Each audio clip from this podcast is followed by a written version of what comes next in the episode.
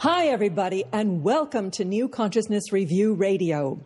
Here you'll meet some of the amazing authors and filmmakers leading the expansion of the new consciousness and expanding our perception of who we are and what we can be. I'm your host, Miriam Knight, and I am delighted to have on the show today one of the wisest women I know, as well as a dear friend, Doctor Ruth Miller. Ruth has a unique background in academia, applied research, and the ministry, as well as an impressive ability to integrate scientific, spiritual, and cultural perspectives and make complex metaphysical principles and practices accessible to modern audiences. She has degrees in anthropology, cybernetics, environmental studies, and the system sciences. She was a futurist and college professor before being ordained as a New Thought minister. She now teaches in Unity, Science of Mind, and Unitarian churches, and is an organizational consultant and the research director of the Portal Center for Psyche, Science, and Spirit in Oregon. Ruth Miller, in her spare time, has authored or edited over a dozen books, including one hundred fifty Years of Healing, Make the World Go Away, and Unveiling Your Hidden Power. Today, we're going to talk about her latest book, Natural Abundance, Ralph Waldo Emerson's Guide to Prosperity. So hello, Ruth, and welcome. Well, thank you, Miriam. Wow, that was an amazing introduction. Well, and it's all true, so you might take that as a compliment. Thank first, you. First off, I want to thank you. I really want to thank you for reintroducing me to Emerson. I haven't read him since I was in high school or college. And, you know, at the time, I thought Emerson's writing was a real challenge. In fact, I think it was considered rather impenetrable even in, in his own time. And reading his essays in your book now, especially with your interpretations, I just realized how remarkably rich they are and worth the effort. So I'd like you to tell us how you structured this book. Oh, wow. All right. The, the goal was to do exactly what you experienced. So I'm so happy that you had that experience. That's fabulous. We hoped that uh, by collecting a set of essays that we felt were directly relevant, that's we as me and the publishers, uh, we felt were directly relevant to what people were dealing with today. And by structuring each essay in small topic areas and taking his huge paragraphs, you know, some of those paragraphs are two pages long, mm-hmm. and you know, some of the cutting sentences are a half a page. There is that, yeah. So taking those and you know, whittling them down to more modern-sized paragraphs, which are usually three to five sentences, um, and sentences are usually ten to fifteen words at max. So we tried to create small chunks that people could get into, and then he had very carefully created this film almost of detail around the gems so people wouldn't uh, just go dra- directly to the gems. And there's some reasoning for that. Um, so we pulled away the film of detail and got to the gems. Mm-hmm. And the idea was these five essays were ones that either people had read in high school or college or seminary or were required to, would be required to. Um, and were directly relevant to living a prosperous life in incredibly, you know, transformational times. This is this period of our of the world history, you know, is unmatched. So, um, by doing all of that, and then including his original essays, as original as we could get them, because most collections are actually highly edited. So we could try to get the most original versions we could in the book as well. So you have my version up front with some exercises and some summary points, and then his version in the back. So you can go in and go, oh, now I understand. Exactly. You know, people forget, um, th- they think of Emerson almost as contemporary. They forget he wrote one hundred fifty years ago. Yeah. It's amazing. His understanding of the workings of nature and creation were so ahead of his time. Yeah. He wrote, and I quote, "Nature is the incarnation of a thought and turns to thought again as ice becomes water and gas." And in many places, he talks about waves and particles, just like in quantum theory. Can you expand upon how he viewed these processes of nature? Well, he understood everything to be fundamentally very, very, very simple. Nature works with two activities. He called it motion and rest. And when he was talking about motion, he was talking about the, t- the movement, activity, the tendency of things to grow and change.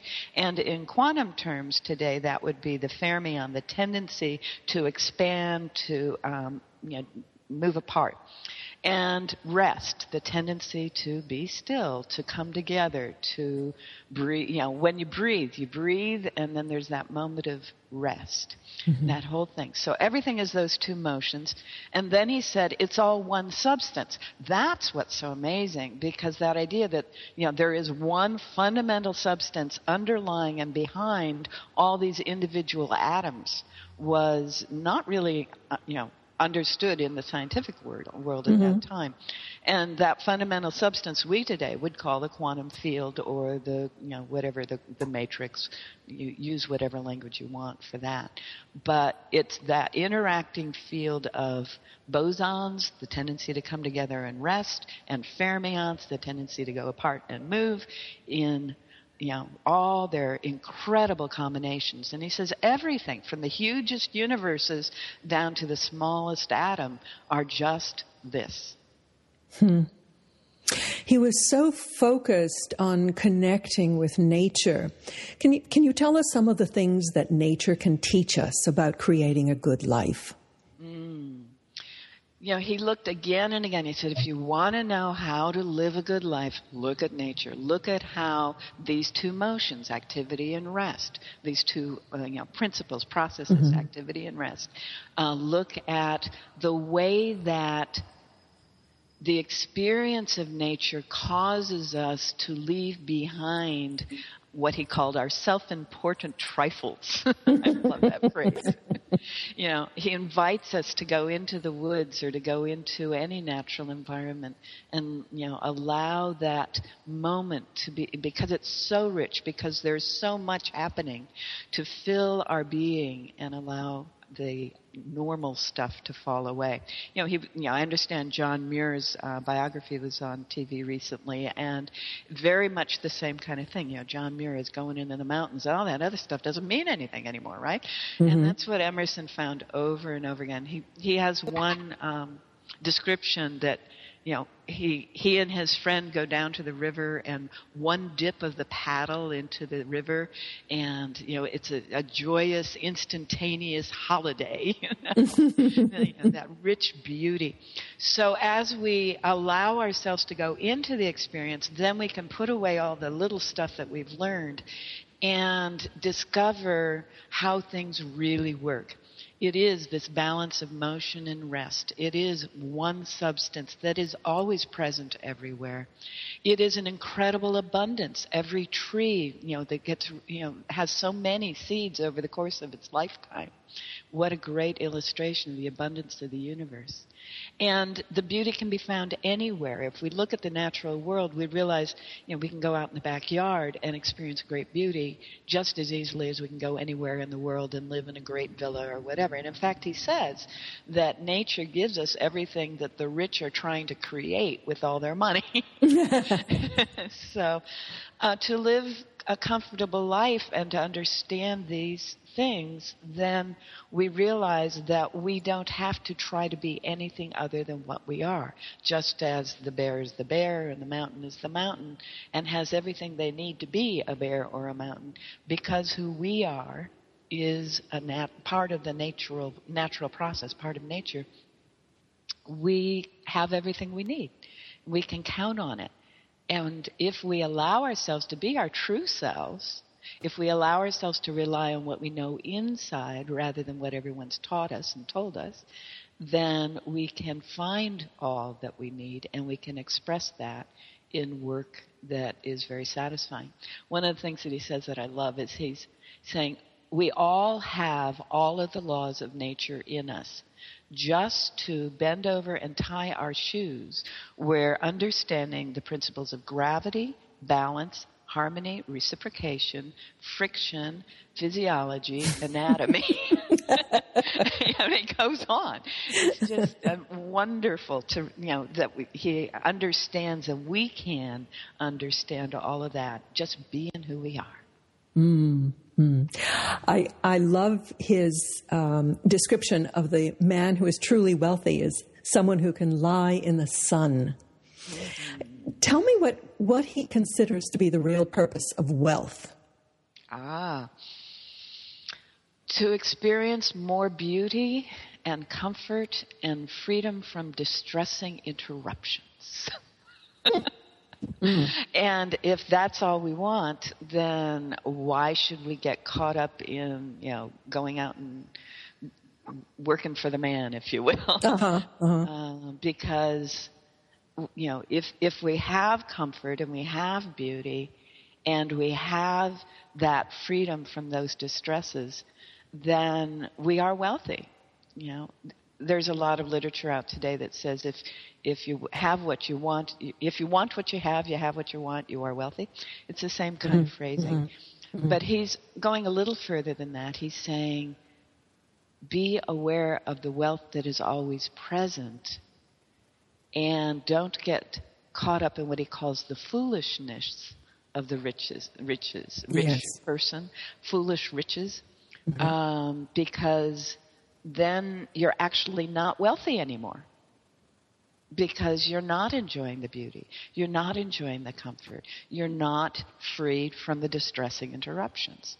So the other piece of it is, I think, that he's saying, if you are doing what is truly yours to do in the world, who you are, who you really are, then not only do you have, you know, the beauty and the comfort and the freedom from the distress, but you also have this internal satisfaction that comes from the full expression of who you really are. Mm. You know, there's so much to absorb. There's such a wealth of, of concepts that I found your summary of essential points really, really useful. And I love your exercises uh, for applying the principles that were at the end of each chapter. Can you give us an example of an exercise we can do right now? Um, either either the one to tune into nature or the one about the three E's. You get to pick. Oh, goody. um, the one for the tune into nature is so easy, though. You know, find something. Look out the window. Look at the sky. You know, look at a tree. Look at a plant. Look at anything that is living, that is uh, the, the natural world. You know, I grew up in a third-floor apartment, and when I was four years old, they cut down the tree outside of my oh, window. No. So what had been my joyful, you know, thing to just lose myself in was gone. And so I discovered the incredible, um, almost uh, journey that's possible just by looking at the sky. Because whatever we look at that is natural, we can see layers and layers and depths and depths. So if you look at uh, a plant or you look at the sky, you begin to see through the surface, you see the harmony of the surface, you see the details of the surface, and then you realize behind the surface are these cells, and these cells are doing these processes, and these cells and processes are going on in the interaction of molecules, and the interaction of molecules is a function of interaction of atoms, and the atoms are functions of interactions of fields, and you go all the way into the, the this, whatever you're looking at, and you end up in open space because, mm-hmm. you know, those fields are fields in open space. And you can do the same thing in the sky. You look up at the sky and allow yourself to be aware you are looking hundreds of thousands of miles into the atmosphere. And even during the day, although it's hard to tell, you're looking millions of miles, you're looking light years beyond. Your line of sight is for light years with billions and billions of, if I can quote Carl Sagan, billions and billions of possible life forms out there. So, you know, to just give ourselves a few moments to experience that almost is as effective as getting into the boat and dipping the paddle into the sunset-lit waters of the river. An instantaneous, glorious holiday. I remember hearing a physics lecture um, that said that the distance between Earth and the stars was proportionately about the same as the distance between the electrons and the um, uh, nucleus of the atom. Yeah, I like to use that one a lot. If you know, the first electron shell is somewhere around Pluto in the solar system, uh-huh. the sun where the nucleus. Yeah, the, the the kind of space in the atom is you know almost as overwhelming as it is in the world beyond us. Yeah. Ruth, Emerson says that there is one perfect direction in which all doors open, and we find ourselves in the flow. Now, I interviewed Dan Millman last week, who practically invented the term synchronicity, and yet here we have Emerson saying something very similar about one hundred fifty years ago. Now, how does he, how does Emerson suggest that we invite the flow of abundance? Oh, what a wonderful question. Yes. There is one direction. There is, each of us is a unique piece of the totality. You know, there is no other energy like Miriam Knight in the whole of space and time forever. Yes. Which is pretty amazing. So there is only one, one combination of things that Um, you can contribute, and if you contribute that, the whole universe rushes in to say, oh, goody, goody, goody, goody. She's doing her part, and now we can be whole. Okay? Now, if you had said, oh, no, I'm afraid to go there. I'm going to just do what my mother told me was the thing that I should do. Then you're not doing that, which the universe and thought you were born to do, and so there isn't a whole lot of support there for you from the universe. So basically he's saying that if we recognize our place in the totality and we allow that inner sense of beingness to be our guide, and that gets us to the three E's, uh-huh.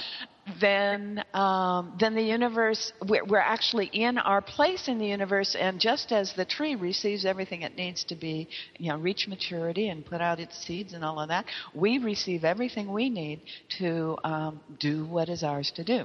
And the, the reason I mentioned the three E's is there was a, a Stanford Business School um, study done back in the eighties. It was published in the early nineties. Um, by Michael Ray and Rochelle Myers. And it was published as Creativity in Business. But what they did is they interviewed a bunch of entrepreneurs, you know, successful entrepreneurs. It was appropriate to do in Silicon Valley at those times. And uh, they found there was a consistent pattern. These guys generally would not take on and do themselves. They might delegate uh, the things that were not energizing. The things that were that took effort to get to do, or the things that uh, they didn't find enjoyable.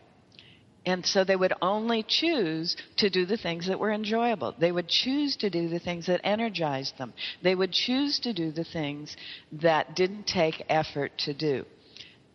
So, you know, what I've come to do, you know, my own version of that is effectiveness equals these mm-hmm. three E's, you know. And uh, you can call it E equals E cubed. So if we look at it that way, then if I am doing what is mine to do, if I am being who I am, the unique body of energy, the unique pattern of information and energy that I am, then what is mine to do will be effortless because I was born for it. It's my gifts. If it will be enjoyable because I get so much satisfaction from expressing my gifts. It'll be energizing because I am moving with the universe and the universe is feeding me every step of the way. I know it's not mine to do when I've been drained by it. I go, oopsie, mm-hmm. that wasn't mine to do. Or when it's like, oh, I can't even imagine doing that. Okay?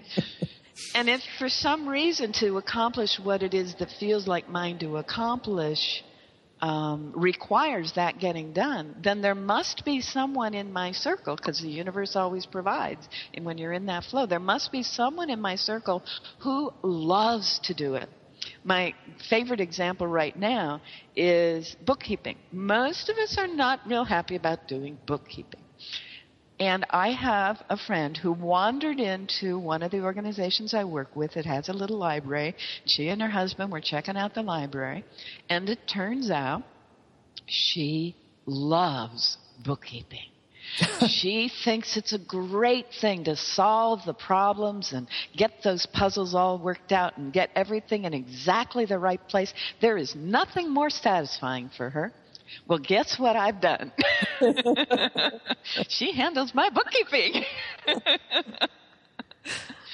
So there's always going to be the person who shows up and um, loves to do exactly the thing that needs to get done, that in order for you to do your three E's: effortless, enjoyable, and energizing. In fact, I just had a, an example of that, but we won't go into that. Tell me, um, I loved Emerson's uh, essay on the oversoul. How does he distinguish between the soul and the oversoul? That can get a little confusing, especially if you read most of the printed versions of his essays, because most people didn't realize that there was a reason some words were capitalized and some words weren't. When he capitalizes the word S, he's referring to, in the letter S and the word soul, he's referring to the oversoul, the large soul, the great soul of which we are all a part.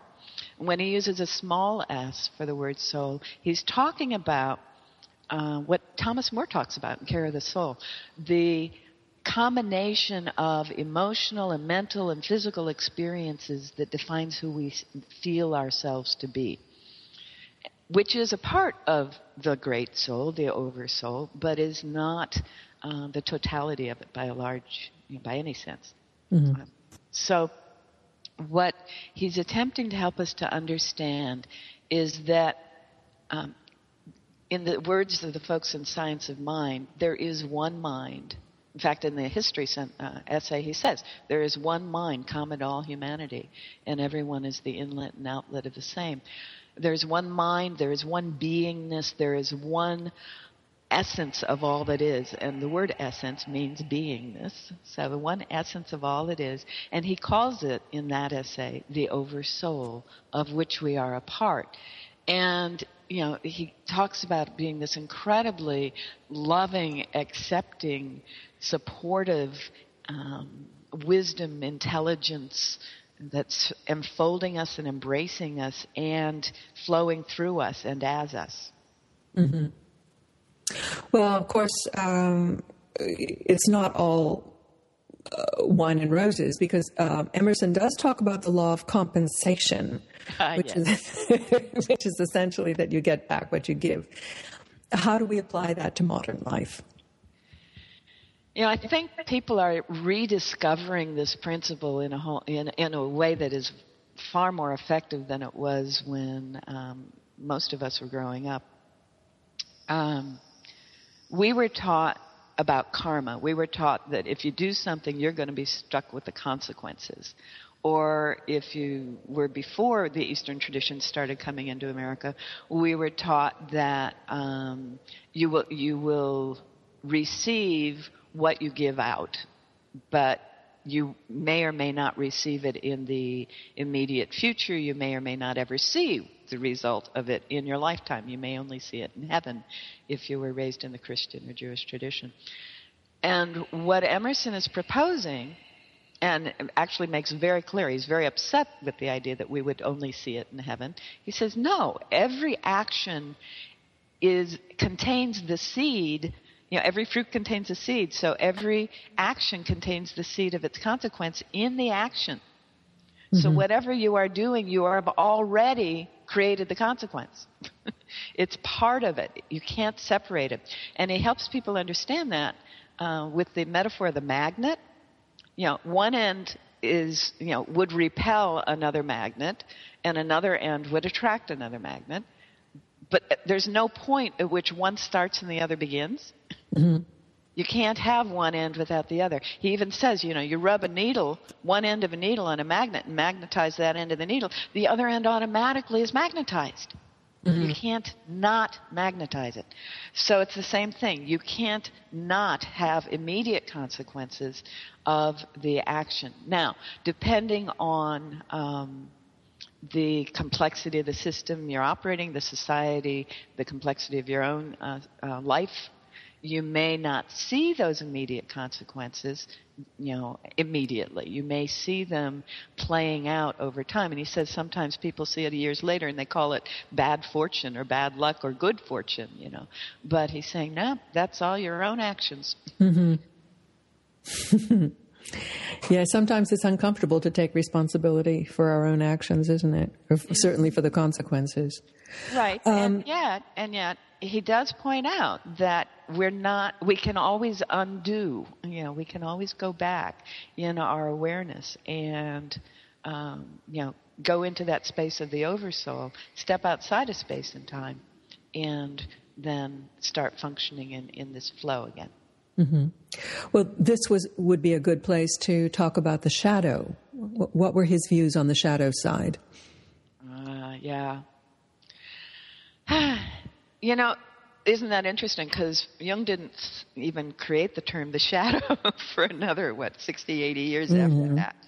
But he's, you know, helping us to see that there's all kinds of um, events and so on that that we have thought, you know, the, the apparent loss. We, you know, we experience this great pain. We experience this great distress.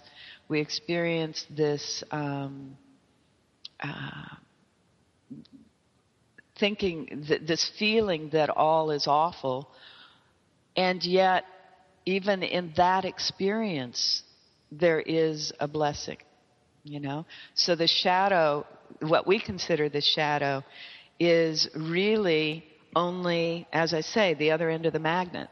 Mm-hmm. You know, so if you can find and realize that it's not the totality of the experience, yeah, then you can begin to undo the the experience, you know, the, the effects of the experience. Do you have a simple exercise that uh, we can do to understand the law of compensation? Yeah, my favorite one is to just remember something you did really nicely for someone, and you you were planning it, and you were thinking about it, and you, you had all these ideas, and you, you went and you got whatever it was, and, and then you got to see their their reaction when you did it for them, and they you know they just loved it, and and then you got to feel the satisfaction of all that, and you got to think about, now who really got the most out of that experience? Mm-hmm. It's so simple, so simple. Um, yeah, there are many times in our lives where we have uh, just done a little something, gone out of our way a little way, and had a huge result. In fact, someone just sent me an email. It's actually a variation on an old country song. Uh, a woman's, uh, an old woman in a car on the road has a flat tire, and you know this guy is on his way home from work and he's exhausted, but he goes ahead and changes the tire anyway. And won't take any money because, of course, you do this for people, right? And right. So she goes on, and she's just so flustered and, and tired that she pulls in the next restaurant. She orders a meal. The waitress is just sweet and really helps her, and she gives her a huge tip, you know, like hundreds of dollars, and leaves before the waitress can respond to that. And uh, the waitress is pregnant. She goes home. She crawls into bed where her hu- husband is sleeping, and it turns out that her husband is the guy who changed the flat tire. Oh. It's yeah, it's a great story, and I'm glad it's coming around again. You know. Uh huh. Yeah. Yeah. Every everything we do has, you know, we get it. Don't we ever? Ruth, Emerson was a firm believer in the importance of character and self-reliance. Mm-hmm. I'd like you to expand on that. Well, you know, most of us were taught that Emerson's essays were promoting rugged individualism, you know, and stand on your own two feet and all that good stuff. And frankly, that's not what he was talking about. So somewhere, again, I think it had to do with that capital S thing. Um, if an editor didn't realize there was a reason for a capital S and dropped it, Uh, people didn't get to understand that he was talking about uh, something that actually Wayne Dyer talks about as the sacred self versus the small self. He was saying that each of us is accustomed to living from a small self, but and our normal thought processes are that, but who we really are is this greater self that is an expression of and a part of the oversoul.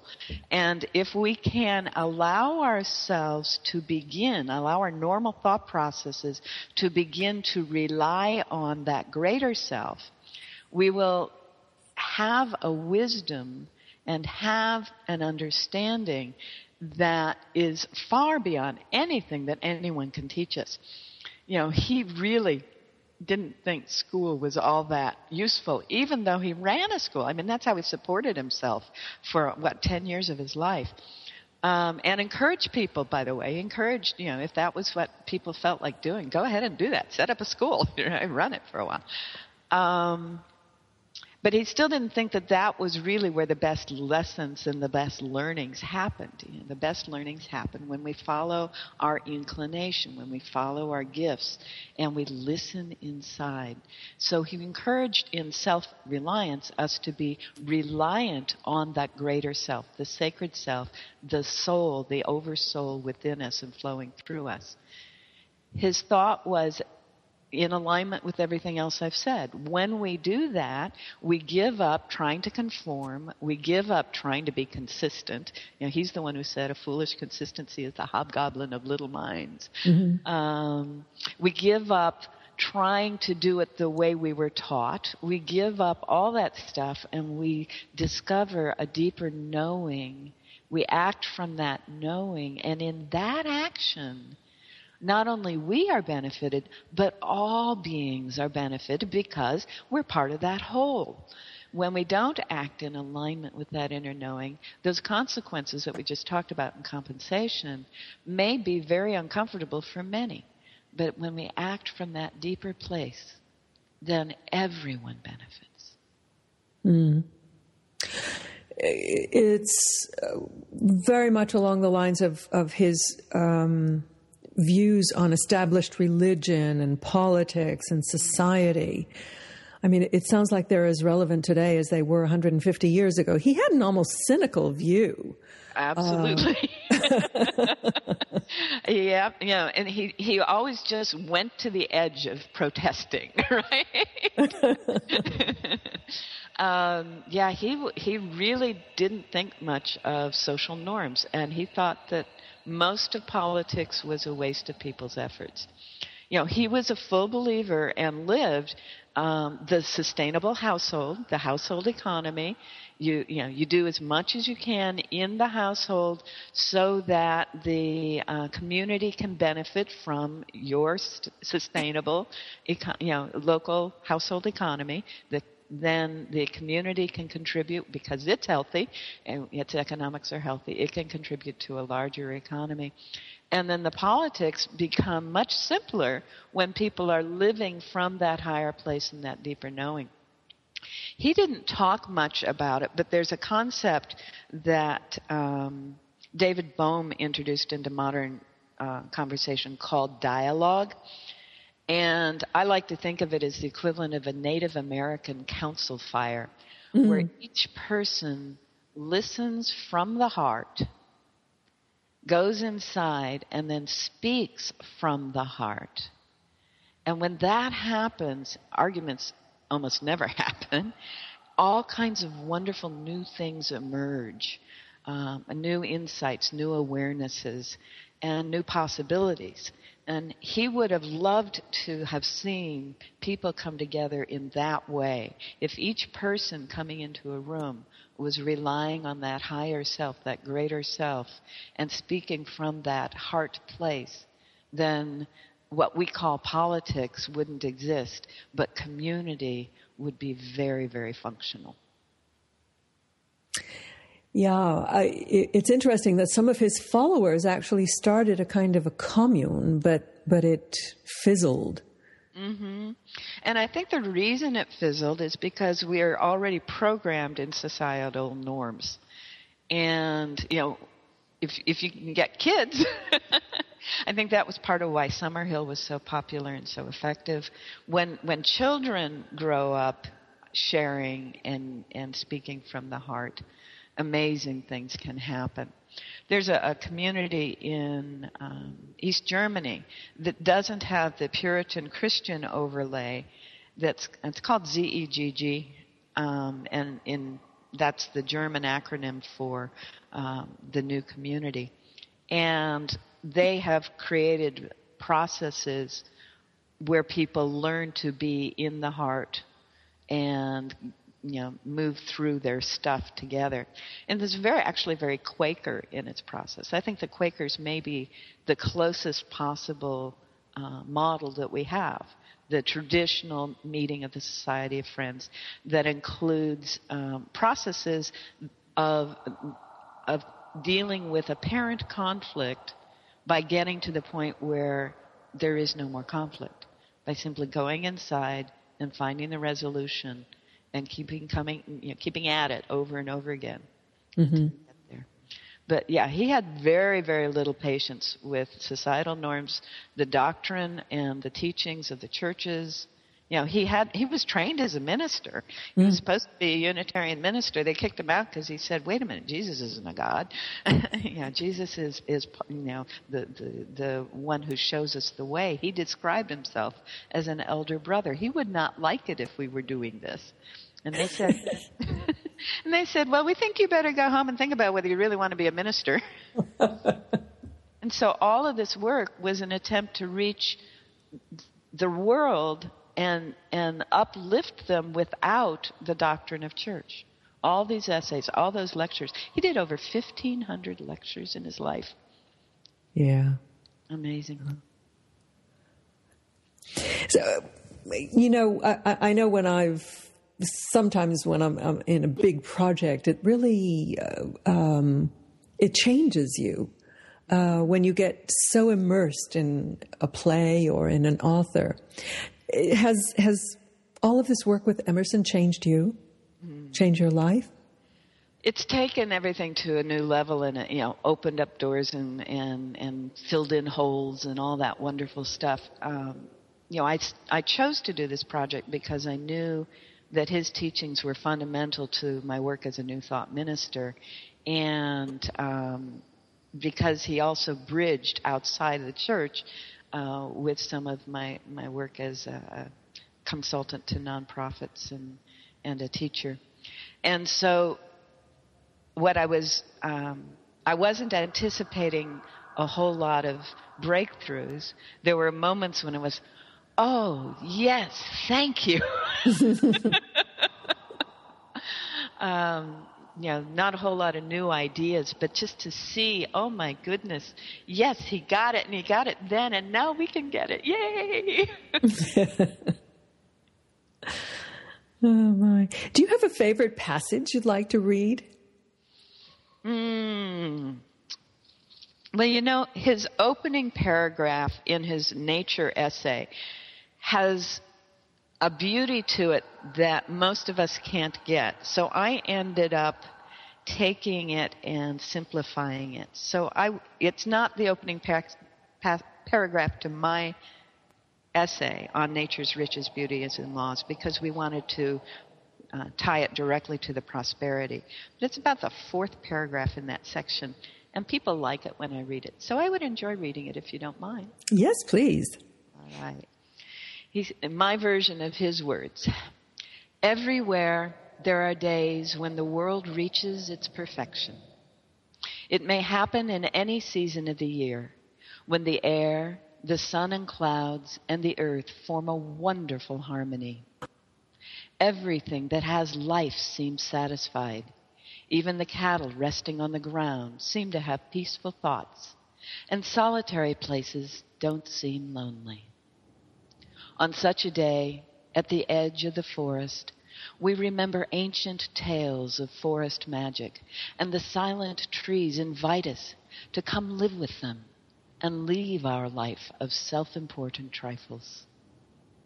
On such a day, we could walk into the opening landscape and let each new vista, each new discovery fill our minds until all memory of home and work is crowded out by the fullness of the present moment.